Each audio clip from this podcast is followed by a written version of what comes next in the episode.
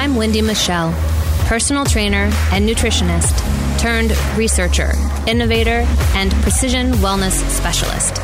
Welcome to Whole, Healthy, and Free. This podcast is all about equipping you with cutting edge tools and information for accomplishing your health goals and becoming your best version of you.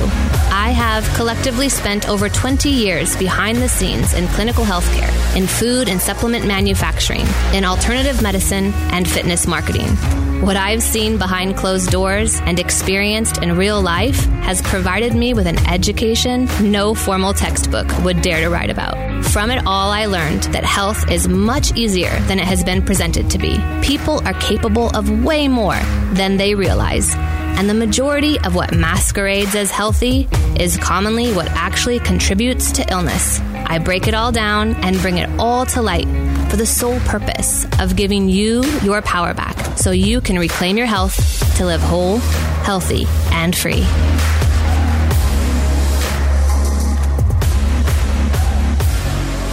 Hey everyone, welcome back for another episode of Whole, Healthy, and Free Defying the Limitations for Personal Breakthrough. I'm Wendy Michelle, and today I have an incredible guest with me, and we're going to be discussing emotional health, emotional intelligence, and how to optimize your life with this crucial element to becoming whole. Our paths crossed years ago when I was speaking at Belmont University in Nashville, and they have been intersecting ever since. So, from Tennessee to Los Angeles and Arizona, I've actually been very fortunate to have worked with her, our guest today, in a multitude of ways. Um, actually, best of all, in my opinion, is I've had a front row seat to her evolution as a coach and a professional. She is an exceptional example of what I believe her generation has to offer our world. She leads with truth and integrity. She's thoughtful and hopeful and just an all around astounding human being. Stephanie Hajar is a certified emotional wellness coach. She has dedicated her career to educate, support, and guide entertainers and athletes to develop the necessary skills and tools for superior health and paramount fulfillment. She discovered this career path while pursuing a music business degree at Belmont University and knew this would be a long standing mission. She has since worked with entertainment professionals, athletes, executives, and entrepreneurs whose ages range from 9 to 59. With nearly a decade of experience in the wellness and entertainment fields, Stephanie aims to help her clients break through mental roadblocks to maximize their potential, create the joy and peace that they desire, and above all, optimize their well being. I am so honored that she's here to share her expertise. Thank you so much for your time today, Stephanie. Welcome to the show. Thank you so much. I'm trying to be professional over here, but that intro got me uh, on the verge of tears. well, Thanks for that. It's all true. And and I mean, I really could have spent the whole show talking about um, all the things that we've seen and been through together and experienced. I, I mean, that is a story in and of itself. But um, to to not waste any time because what you have to share is just it's it's so helpful for people and it seems to be and we'll get into this a little bit but it seems to be the one thing or the thing that most people wait for the last minute to do it's it's a lot of the wellness space and industry is really hyper focused on the superficial stuff. Not that there's anything wrong with that necessarily, but it's like the external, the the diet and the exercise and so on. And so what you do, I think, is one of the most important. And as I said in the introduction, it's one of the most crucial elements, I think. Um, so I want to kind of go back to the beginning because when I first met you, uh, you were at Belmont studying music business and taking an emotional intelligence class, which is where I was guest speaking. And of course, you had all the best questions. um, and it was on that day that I knew you were going to do amazing things. Um, and then fast forward to a year or two. And then we found ourselves together again in Los Angeles, both living there and ended up there for different reasons, but we were catching up. And you had recently completed NLP training. Mm-hmm. So, will you, in your own words, define for everyone what NLP is and what inspired you to do this as a career? Yes. So, I'll start with the first part of that question. NLP stands for Neuro Linguistic Programming. And it's a form of positive psychology and a modality that's used in a bunch of different um, forms of psychotherapy, counseling, um, coaching in the business world as well. And just to kind of break it down, neuro obviously refers to neurology, so how states of mind and body affect communication and behavior. Linguistic, of course, is the science of language and kind of what the mind and body reveal through our language and our nonverbal communication. And then programming is just how that neurology, thinking, feeling, the language, how it all connects and operates. Um, and I guess the, kind of the easiest way to to describe that in layman's terms is just like our phones have programs or apps that are running all the time. Um, every once in a while, they require an update. We'll get a notification that's like, "Hey, you need to update this app," or "You need to update your iOS program to 27.32.5 or whatever we're at now. Um, and when we upgrade those programs, they just kind of work a little more efficiently. Maybe there are some things that they get rid of, some things that they add. Maybe they just update the aesthetic. But essentially, the point of updating or upgrading those programs is to run that program more efficiently. And so our brains are kind of the same way. Our brains and, and our nervous system carry programs in them. And every once in a while, we need to upgrade those programs too. Mm. Um, and so, to give you kind of uh, a little bit of background on how I got into this and why, I'll give you the short version of the story. Um, I grew up not really having any information on health and wellness or really any under, any understanding of it. And about, I think it was like halfway through high school, um, I started to become interested in health and wellness and I learned about health optimization and preventative health, which was so new to me and it blew my mind. And so I just started becoming quite literally obsessed with it and researched a bunch, observed as many people as I could, tried to learn from their mistakes, um, tried to model their successes. And then I wanted to tell everybody about all the things that I was learning. So that was kind of the very beginning of of my journey, I guess, into personal growth, health, wellness, all of that stuff. And then when I went to college, where I met you, um, I was studying music business and I didn't really know what I wanted to do. I just knew that I really wanted to help people and I want to work in entertainment. And that passion that I developed for health and wellness in high school was just something I thought I was going to do on the side. Mm-hmm. I just really loved it. And I thought, well, if I'm going to help people with that, it'll just be like for fun. And then when I got placed in that class, that social and emotional intelligence class, that's when I had that light bulb moment of like, oh my gosh, this is what I have to do. Because we started learning about peak performance and mental and emotional well being and fame and the pressure that it, it can put on people. And so, long story short, I knew, okay, this is the the job or the career that combines three of the things I love the most, which is helping people, health and wellness, and entertainment. So from that point forward, I was sold. Wow, I love that. I especially, I especially love how it really paints a picture of what of how I see, and you know this well, how I see health and wellness, and why I always talk about it being a a whole thing. You know that it, you can't mm-hmm. just when we fragment things, when we try to isolate different components of who we are and what we love, it's difficult to find you know fullness of health because it's like well there's a piece of me that I left over there and there's a piece of me that I left over there and then that's back where I thought I was just going to do that on the side but how do I bring mm-hmm. that in I feel like it's such a blessing that that came to you so early on I think that and you probably know this as well through your experience. There's a lot of people who are in later stages of their life who are just now getting that where they're able to pull in no this is a gift you have and this is a passion you have and this also happens to be the way that you make money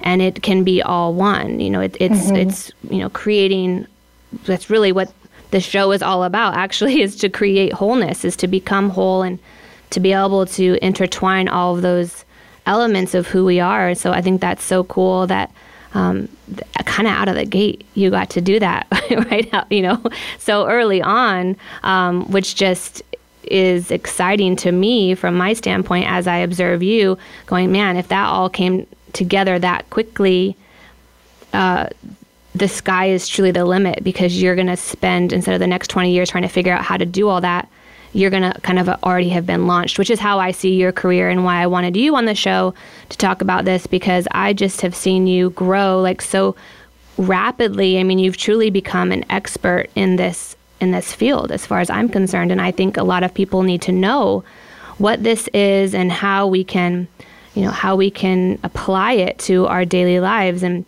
I mean, you know already how I feel about proactive work. You know, there's mm-hmm. there's the difference between something that you do ahead of time. Maybe there's not anything wrong yet, but you do it anyway because you just want to be prepared. Um, versus like the reactive stuff, which I do want to get into, but um, you know that's how we optimize, right? We get better if we are able to proactively deal with things versus reactively deal with things. Um, and most people leave this emotional piece out, or it doesn't mm-hmm. come into play until much much later. Um, and as far as I'm concerned, there's really no no way to achieve you know wholeness without well, I mean, it's like when you're cleaning. You know, there's the easy way to clean, which a lot of times we do last minute, or if we're just lazy and we just you know kind of shove everything into the drawers and the cupboards and the closet, and then just wipe the counters or whatever, and it like looks really nice. You know, externally, it looks like mm-hmm. everything is great. But meanwhile, in the dark places, there's this grow, this mold that's growing, and you know, it's just kind of festering, and also it's accumulative. So it's you know, at any moment it could just bust at the seams. Versus when you clean really well, you know, you have to pull all the stuff out. Like everything has to come out, and you know, everything has to come out of the drawers and the cabinets and the the closets and in that space it looks really messy. That process is so messy um, but it's it's only when that stuff's out can those areas of our lives be like cleaned up in a way like so like the closet can be cleaned and wiped down.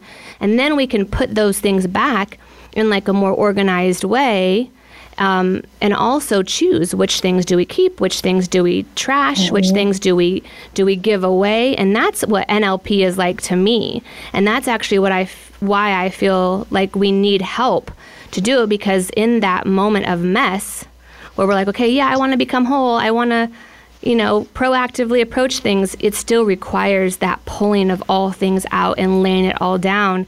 And you do that so well i feel like with people if helping them navigate the mess um, be, that's been created intentionally to, to do you know to, to organize and to, to make it to where things are easier to find um, and to really optimize their life and i feel like it's also great because it's an open eye process which i want to talk about as well um, something that you can actually see you, you know through the process but also in this analogy of cleaning you can you know talk through it um, and then become more emotionally intelligent along the way. Uh, and actually, speaking of emotional intelligence, I feel like that's a term that gets thrown around a lot.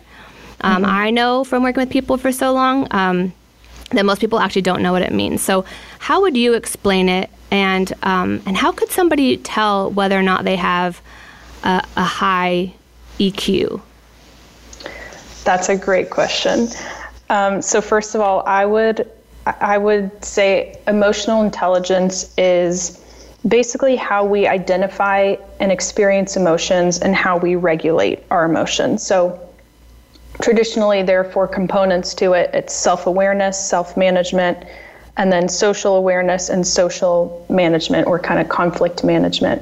Um, and I think a way that we can kind of rate our own level of emotional intelligence is to just kind of look at um, kind of the fruits of our life mm. and the the relationships that we have and the results that we experience in our lives and and almost like the quality of our lives because to some degree, the quality of our lives or, or whatever we perceive to be the quality of our lives is often related to the quality of our emotions. Mm. And so if we're experiencing emotions that are just really um, unresourceful, I guess, and we're following those emotions, meaning our behaviors reflect those emotions, then we're probably not going to say that we have a really great quality of life. And in turn, we could probably see that there are some areas of our lives that would require a little bit more cleaning. Mm-hmm. Um, so if we have a high EQ, we'd probably say, generally speaking, I have a great quality of life and I have really great relationships and I'm able to regulate my emotions pretty well. Um, I get along with people and not just like I get along with people because I never speak up for myself. That would actually be quite the opposite. But I'm able to get along with people and empathize and understand them. And so I guess overall, just looking at at your life or anyone's life and seeing um, basically the fruits of it. I love that. That's amazing and so helpful. And I think um, a really easy way to to do a quick inventory, um, you know, based on that, and and fruit being what you would what would be the desires of what you would want to see. Um, mm-hmm. You know, measuring your desires, what you would hope your life would look like versus you know where you currently stand. Right. Um, is there a difference between emotional intelligence and emotional health? Good question. um, I personally think there is. I think you can be emotionally intelligent or seem emotionally intelligent, but but be emotionally unwell. Um, I guess to some degree, if you are actually emotionally intelligent or you have a high level of emotional intelligence, you're probably emotionally healthy or emotionally well. However, there are some instances where someone might seem to be emotionally well, uh, excuse me, emotionally intelligent, but maybe they exhibit some manipulative behaviors or um, things along those lines. So I think they can be directly, um, they can be the same, but they can also be slightly different, if that makes sense. Yes. Yeah. And I think that's important because I actually do want to get into. Um, some of the stuff in the way that the world actually uses NLP, where people don't realize it's happening. Um, mm-hmm. And so I do have that in my notes. I think it's a really important uh, element of this conversation, and we will get to that. I, I do want to dig a little bit more into NLP specifically uh, for people, so when they can just get a better idea of it, and um, you know, under what circumstances people might need it. So um, we know that um, there's as we've discussed earlier, there's the, the proactive way to do things, and then there's the reactive way. So, from a reactive standpoint, from that angle, will you talk a little bit about what's happening to the brain when we experience trauma, and then how NLP can help to undo some of that embedded information? Yeah, for sure.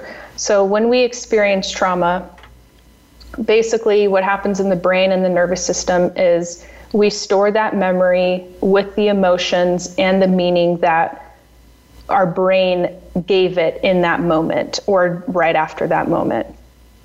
And so when we see, experience, hear of something similar to the trauma that we once experienced in the past, or even if we just think about it, our minds and our bodies have a reaction to that thought, that visual, that sound, whatever it might be. And so what NLP can do in the in the context of trauma is help to essentially rewire the way that program is running. So if you have a trauma or if you experience trauma, the brain and the nervous system become programmed. And like I said, they have a, a specific reaction. So with NLP, we can essentially rewire the program and experience similar um, results as kind of like EMDR, where you're somatic, uh, using somatic experiencing, um, where essentially the memory just becomes, you have new associations with it, um, you can process it differently, you can learn things from it, and eliminate or drastically reduce the amount of distress that you experience um, from that traumatic event or that traumatic memory. So then comes new insights, and of course, then different reactions from the nervous system and the brain um, after utilizing various techniques of NLP. I love that. It, it just brings about so much freedom, and it's something mm-hmm. that, with knowledge, you know, obviously comes comes freedom. That's what I believe, which is probably why I read so much because I'm like, mm-hmm. I want all the freedom. So I feel like learning and understanding really does produce that. But um, but I, I feel like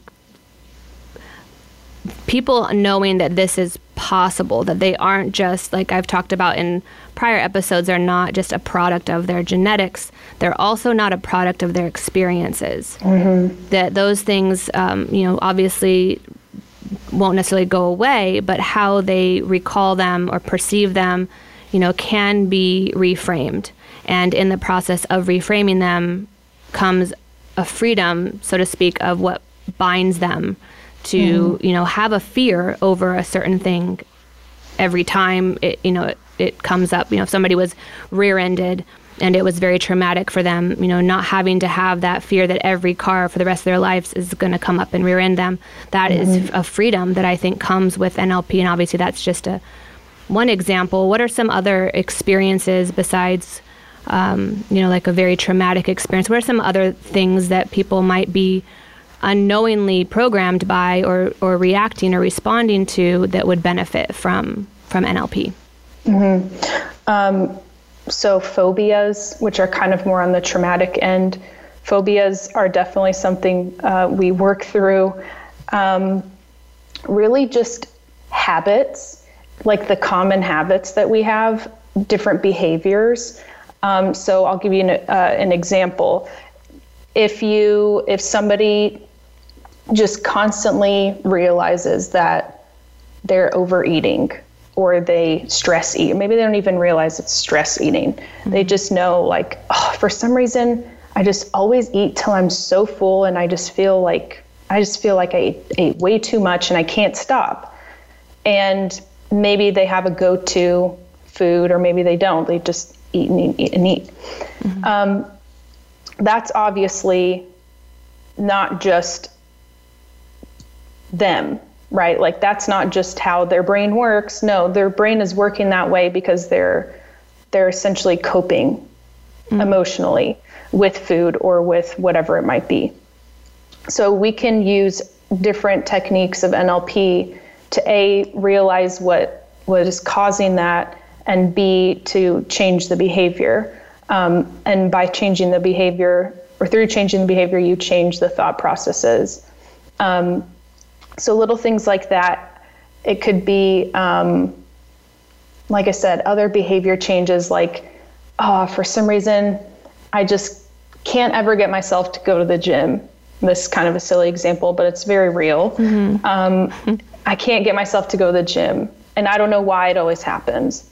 But every day when I say I'm going to go, I don't go and I end up doing something else that I think is more important in that moment. And then I get upset with myself. And then we go down this kind of rabbit hole cycle sort of thing. that can also change using NLP. So it can be little tiny things like that.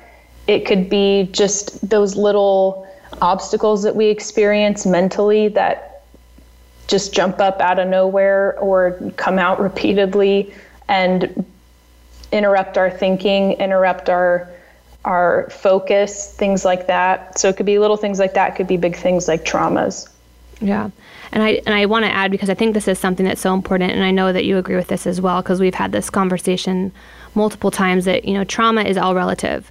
So, mm-hmm. you know, we the the world, you know, as a whole might have defined trauma as A, B, C, or D but there also could be a hundred other traumatic mm-hmm. experiences mm-hmm. that when happen when it's happening to an individual in their experience from their viewpoint from their you know particular chemical makeup it's very traumatic and so mm-hmm. people will sometimes tend to you know push that under the rug or not talk about it or not allow that to be something that they go get help for because the world hasn't defined it as a trauma so i think it's always important to just lay that out there that all trauma is relative and if it's yes. affecting your daily life and it's causing you to do things or not do things that you know will help you to become whole then it then call it what it is and then you know find the help that you need for that. Um, yes. Thank you for saying that. Yeah, I, I, I do feel like it's something that, that people just need to be reminded of so that they can have the like permission to just call things what they are. Um, totally. And experience them the way that they experience them. From um, so from so that was reactive. So from a preventative angle, which we are definitely both on the same side of the coin for this, where we feel mm-hmm. like so much more can be accomplished if we go from this side, this this prevention side. Can you explain how proactive use of NLP techniques can build resilience and uh, equip people with with better emotional intelligence? Yes, this is perhaps my favorite topic of conversation, um, as you know. Mm-hmm. So, from the very beginning, when I first started working in this field, thanks to Christy, my mentor, who you know very well, mm-hmm. um, she told me preventative is always best. And because I was so interested in preventative health in the beginning, it just made sense to me why we would be why we would take preventative measures and be proactive with our mental and emotional well-being as well as our physical. Mm-hmm. And to kind of give you an example, I work with athletes, and in the sports world, there's a really high emphasis on injury prevention. So, athletes are getting massage, they're doing strength and conditioning, they're working on mobility, they have athletic trainers, they have all these different modalities and people helping them to prevent injury because who wants to be an injured athlete? Nobody you would much rather be strong, mobile, flexible, and be able to do your job well without having to take weeks off to nurse an injury, to heal an injury. So the same thing goes with the mind. Mm-hmm. If we are taking preventative measures and we're being proactive with the mind, the goal is to hopefully prevent some form of, I guess, injury, meaning illness. Um, sometimes can't always control it completely. However, we do have a really, we do have a lot more agency over our mental and emotional well-being than than most of us think we do. So if we're going to take a proactive approach to our mental and emotional well-being, we're going to be looking at different areas of our lives and taking inventory and going, what can be even better? Like I might not have some really big traumas, and we'll say trauma relative to me. I might not have something that's really big and drastic, but I do have those little things that they just kind of get under my skin, and I'm just not as as productive as I'd like to be in my work, maybe, or I think I could take my health to the next level, but there's something blocking me or something preventing me from doing that. So if we work through those things, that's where you get to optimization. Mm-hmm. So it's looking less of, uh, at what's wrong and more at what can get even better.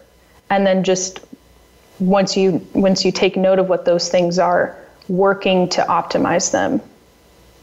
Yeah. Yeah, and I mean I I just feel like this is the ideal way to to help people, you know, mm-hmm. like I feel like you know, you and I both work with people who more often than we'd like actually come to us in an emergency. You know, mm-hmm. when it's there's an emergency and and now we have to reactively do things and it's frustrating at least i know it's for me uh, i know it's for you, it is for you as well because we in those moments of emergency it's like yes we have the tools and yes we're here for you and yes we can help you with this but we also know in those moments that had certain things been put into practice and simple things not mm-hmm. even you know extravagant. Had just some simple things been put into practice ahead of time the entire emergency could have been avoided. Or at the very least been minimized to where there wasn't so much damage that you know or cleanup that had to do after the fact. And i know that that's your your heart too. So besides you know avoiding emergencies besides you know preventing things that we can foresee like an injury um, mm-hmm. And please add examples for context. But what are some of the other positive things that can be can be optimized? Like you're saying, like what types of things could be expanded um, by doing proactive work emotionally? Mm. Good question. Um, the first thing that came to mind was better relationships. Mm-hmm. and being able to understand people a little bit better and have people understand you too, because we all want to be understood. Um, but a lot of times we forget to understand or to try to understand. So, relationships, um, just increasing our level of joy and peace of mind. Little things like stress at work or um, stress at home, however big or small those stressors might be or the effects of them might be, um, optimizing that so that we can better manage our stress, which will then allow us to experience more joy, more peace of mind, of course, health. When you optimize your mental and emotional health, you in turn can optimize your physical health just by the physiology, the biology of the way you think, the way you process things, and then also when you have more mental clarity, then you can take steps to physically optimize your health as well. Um, and maybe it's, like I, I mentioned earlier, productivity. Maybe it's just increasing your productivity at work. Maybe it's enjoying and being present with your friends and your family. So it's taking those things also to the next level. Yeah. And I think that that re- having healthy relationships is up there in my mm-hmm. top 5 you know, things to to get you know pay attention to to do to practice intentionally because it, it is the it is the interaction with others that helps you stay healthy because you because there's intimacy.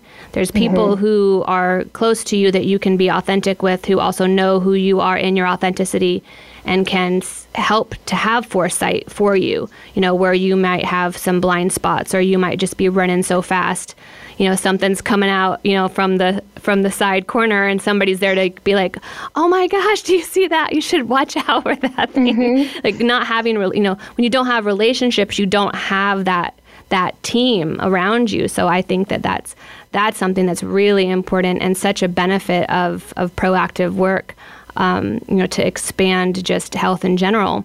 Um, totally so you and yeah, oh, go ahead. Sorry. No, go ahead. I was just going to say also, aside from your relationships with other people, your relationship with yourself and how you speak to yourself, mm-hmm. um, and also your relationship with your creator, those three components, other, self, creator, I think are so, so important. Yes, I couldn't agree more. I think that that is, that is such a good point, and I'm so glad that you brought that up because I do think that that's an element that that gets missed. And again, it goes back to the wholeness thing. You know, if mm-hmm. you don't have, a, you can only love as well as you can love yourself. You can only know love so long as you know the love of your creator. So it, mm-hmm. it's it's like to minimize one or to negate one is to negate all, as far as I'm concerned. So Agreed. thank you for bringing that that point in. Um, mm-hmm. I was going to say uh, you you specialize obviously you're you're specializing in like elite performers. Um, mm-hmm. You work mm-hmm. with athletes. You had mentioned executives and entertainers, and the this particular demographic of people. They have this immense amount of pressure to perform um, which I feel like we all do have. You know, people who are desiring to do things while there is a pressure to perform, but the difference being they're in the spotlight. You know, every little thing that they're doing is being analyzed and critiqued and judged and and replayed and replayed and and replayed. Yep. and um, and so you'd think that in this particular profession that it would be a requirement for there to be proactive emotional health and mental health techniques and work and people just like you had mentioned there's a you know massage therapist and you know you, they have all these other modalities but i would have thought and it was shocking to me as i got into the industry that that wasn't in place. Um, in what ways do you think that the state of mental health would improve if these industries started proactively addressing mental health? Oh my goodness I don't think there is a limit to how it could improve. Mm-hmm. And I don't I don't even know if you can measure it. It'd be so drastic.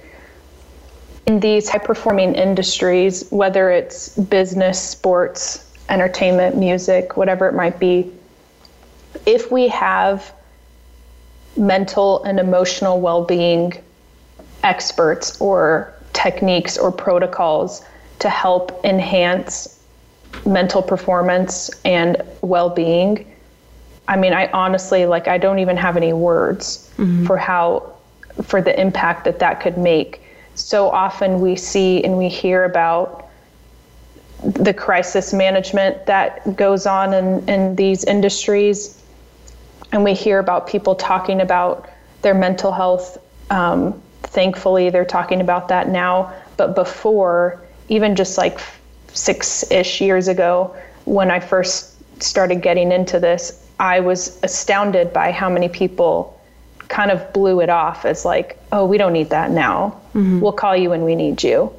and um, I just think so many things could be prevented. There would be um, better relationships on set. There would be um, better conflict resolution between bandmates. There would be um, greater fulfillment and peace of mind. Um, and I say there would be. I anticipate that to be the case because mm-hmm. um, you can't you can't say for sure, but I really do believe that there would just be a greater sense of joy, fulfillment, and peace of mind if these things were implemented from the very beginning. Yeah. I think it would be a completely different industry and I feel like their gifts yeah. would be it, you know their their expansion would would be seen in in their gifts you know their their ability to perform you know their they'd be able to take all levels of what they've been gifted to do um, to who knows what degree because there wouldn't be those the interruptions of you know what really is I think a tough profession because we mm-hmm. we really haven't been designed to be worshipped. You know, we we don't yeah. really have the capacity to process the you know while we're on stage everybody loves us and singing along and then as soon as we walk off stage um, you know Twitter is talking about all the wrong things that we did. That's a mm-hmm. a pretty pretty wide swinging pendulum that I don't I don't believe that we were created to really handle well without proper tools and help. So I think it'd be a completely different and much more enjoyable uh, profession for everyone involved, including including the audience. Um, you know, because I think we, whether people admit it or not, we are watching what people are doing that have a platform and have a spotlight. So to see them taking their mental and emotional health um, in a way or taking care of it in a way that's such a priority that teaches that mm-hmm. teaches the people who are watching so i think that that would be i think it would be profound um, so the word programming in nlp uh, is it can sound a little off-putting. So when people ask what nlp is or if i'm explaining it to someone and we get to the neurolinguistics programming part, mm-hmm. um, it, immediately they're kind of like, uh, you know, and I understand why that would be off putting, but the reality is, uh, and most people don't know this, but we're actually all programmed, um, especially in the first several years of our life, as Dr. Bruce Lipton says, um, that we're on mm-hmm. hypnosis record. I just love that yeah, so much. But um, so, you know, the programming is, it, it can be useful because it can help us evolve right? We watched somebody wash their face once and we, you know, we learned how to do that. But it also mm-hmm. can be harmful. So it's really important to understand who's operating these tools. Um, what industries or influences do you see actively using NLP, but most people don't know it's being used on them? Mm. I see the media and news using NLP. Mm-hmm and I think they're using it the loudest and the strongest. Mm-hmm. Um, there are different ways that uh, other industries use NLP with marketing, um, just by reinforcing things, by essentially claiming that this is the most important thing and here's why, and if you don't utilize this thing or you don't buy this product or you don't um, do this thing that we're saying is the most important thing, then um, then you're gonna lose out on life. Then you're a bad person. Then you're gonna be fat and die. Then you're like the way that they don't say those exact words, but they the way that things are marketed. Um, they are essentially saying that and playing into people's emotions. And when they use NLP, what I see is um, subliminal messaging. Mm-hmm um, and playing to the linguistic side of things and playing to the subconscious or speaking to the subconscious without us thinking about it. And when we're watching TV, we can slip into our brain can slip into th- going into theta waves which is when our brain is easily programmable. Mm-hmm. So if we're watching something, whether it's great or not, doesn't matter what it is, our brains can start to pick up on things that we are not consciously aware of. So I see it a lot in media, TV, film, um, marketing, in various industries. And it's not all bad, but certainly not all good mm-hmm. at all. at all, at all. well, especially now, and I know that that's been, you know, a topic of, of many of my conversations with a lot of my clients in the last year, two years, um, you know, in just all of the information and what is misinformation and trying to sort through all of, you know, what is out there to get to the truth and, and you really, and tell me what you think about this, but I, tend to say, well, look into see how they're presenting information because if it's playing on your emotions, you typically don't need to.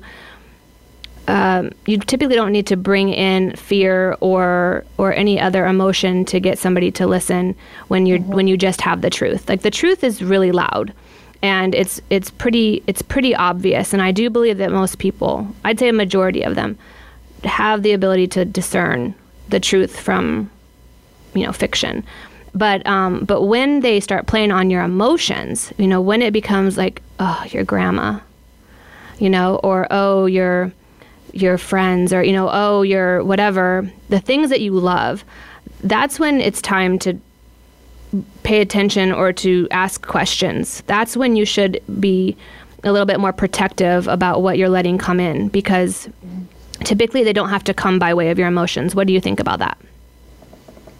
Yeah, I agree. Um, I don't even I don't even really know what to say that you haven't already said, but when when people are guilting you into something, whether it's like peer pressure or it's coming from the, the media or whoever, mm-hmm. um, that's a form of manipulation. Mm-hmm. And and when when you're being manipulated or you feel like you're being manipulated, no, let me rewind. When you're being manipulated, sometimes you don't realize that you're being manipulated. Mm-hmm. And when you said that most people can discern what's true and what's not, I think that is true. However, I also think that when we're slowly being programmed or maybe just confused, mm. it's a lot harder to discern what is actually true and what is what is not. Yes. Because then we, we can start questioning ourselves if we are constantly being told something that we thought was once false and now it's being sold as truth. Mm, so good. It's that damn confusion. It, it really protect, protect your mind, people. Protect your mind. It, I yes. do think it's, it's it's the emotions that they play on. They being whomever is using this tool in a way that is not to the benefit of the person who's receiving the information, but also the motive behind it. Why? Mm-hmm. Like, are you sure that it's because it's for it's? Does this really improve your life? Is it really better for you? Like, and who designated such and such of industry or person to make that call? Did you mm-hmm. did you delegate them as the person to make those decisions for you or your family? So I'd say emotions and motives are an important factor to to assess as information is coming your way and also not to get hypnotized by the screens uh, so that you're not totally. accidentally accidentally wandering around talking about things that are actually not true. Um, uh, would you say uh, we're we're getting like we've this is like the best conversation. I'm so thankful that you've that you've um, done this with me today but i want i have one more quick question and then um, some ac- i'm going to ask you for some actionable steps for people. But um, would you say uh, that more of your work is helping people to do or undo? Oh, great question. First of all, thanks so much for having me. I always love talking to you, and especially about this kind of stuff. I really appreciate you having me. Mm-hmm. Um, okay, so do I think more people, or do I think more of my work is doing or undoing? Mm-hmm. I think a lot of it is undoing. um, Depends yeah. on the person. but I think a lot of it is undoing and then relearning how to do. Yes. Um, so undoing could be um, maybe somebody struggled with body image for years and years and years and years. And every time they looked in the mirror, they had the same thought process, the same set of emotions, and then they had behaviors that followed it. Um, whether that was like wearing frumpy clothes because they didn't want people to see what they really look like, or um, just not feeling good about themselves and feeling down all the time. Um, we can learn to undo that, and there's a lot of undoing of that. But then there's learning about um, how to how to change that. So then we're doing, mm-hmm. in a sense, we're we're changing our thought processes, um, we're changing our behaviors, we're changing our emotions, and then we're changing the results that we experience and the amount of joy that we experience. So there is a lot of undoing. There's also a lot of doing. Yeah because you got to replace what you just undid. That's right. yeah. That's right. That's I mean that's what my answer would be too. Is that I I I've said that often that I feel like I I spend most of my time undoing because once the the reality or the the helpful stuff comes in, uh, it's it's a much quicker turnaround. But it's the undoing that is the hardest stuff I, have I've found when I work with people. Um, where well, let's really quickly. What are what is an action step that somebody could do today, right now, for free, um, that would help them become more emotionally intelligent? Mm-hmm. Really quickly, if you don't. Okay. So I'll give you three action steps really quickly. Mm-hmm. Um, number one is just take inventory of different areas of your lives eh, or of your life, excuse me, and just pause and assess and just kind of investigate where you're at. So often we're just on autopilot, going, going, going, and we don't really take the time to just pause and assess where we're at. Um, so start there. Number two would be accept where you're at and identify where you want to be. So when I say accept, I don't mean accept and sit there and, and wallow and get upset, but just accept where you're at without resistance. So often we we think we're somewhere that we're not because we're not willing to accept where we're at. So accept that, identify where you want to be, and then implement some strategies to get yourself to the to the place that you want to be at. Um, and then third, I would say, be grateful. Mm-hmm. Be grateful, and along with that, start to recognize the meaning that you're attaching to the things that you think and see and experience. And I can guarantee that if you start taking inventory of that as well, you'll have a lot more to be grateful for and you can change a lot of things in your life. Amazing. Thank you so much. And I'm going to put in the show notes uh, where you can find Stephanie, follow her, support her, learn more about what she does. Um, so I will be adding her website to the show notes. So make sure to look there. What is it, really quickly, your, your website, Stephanie? It's stephaniehajjar.com. Stephanie with a PH and an IE, and my last name is H A J J A R. Amazing. Amazing. I will put those in there. Thank you so much again, Stephanie, for for chatting with me today. And thank you all so much for listening and being intentional to create health and wholeness in your life because that is, of course, the ultimate freedom. Thank you, Wendy. I so appreciate you having me, and I always love talking to you. Thanks, everyone.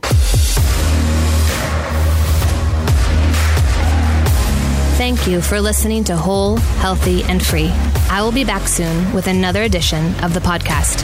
I invite you to check out my next episode once it becomes available on the Voice America Health and Wellness channel. Until then, stay focused, insist on the truth, and do not quit. You are so much stronger than you realize.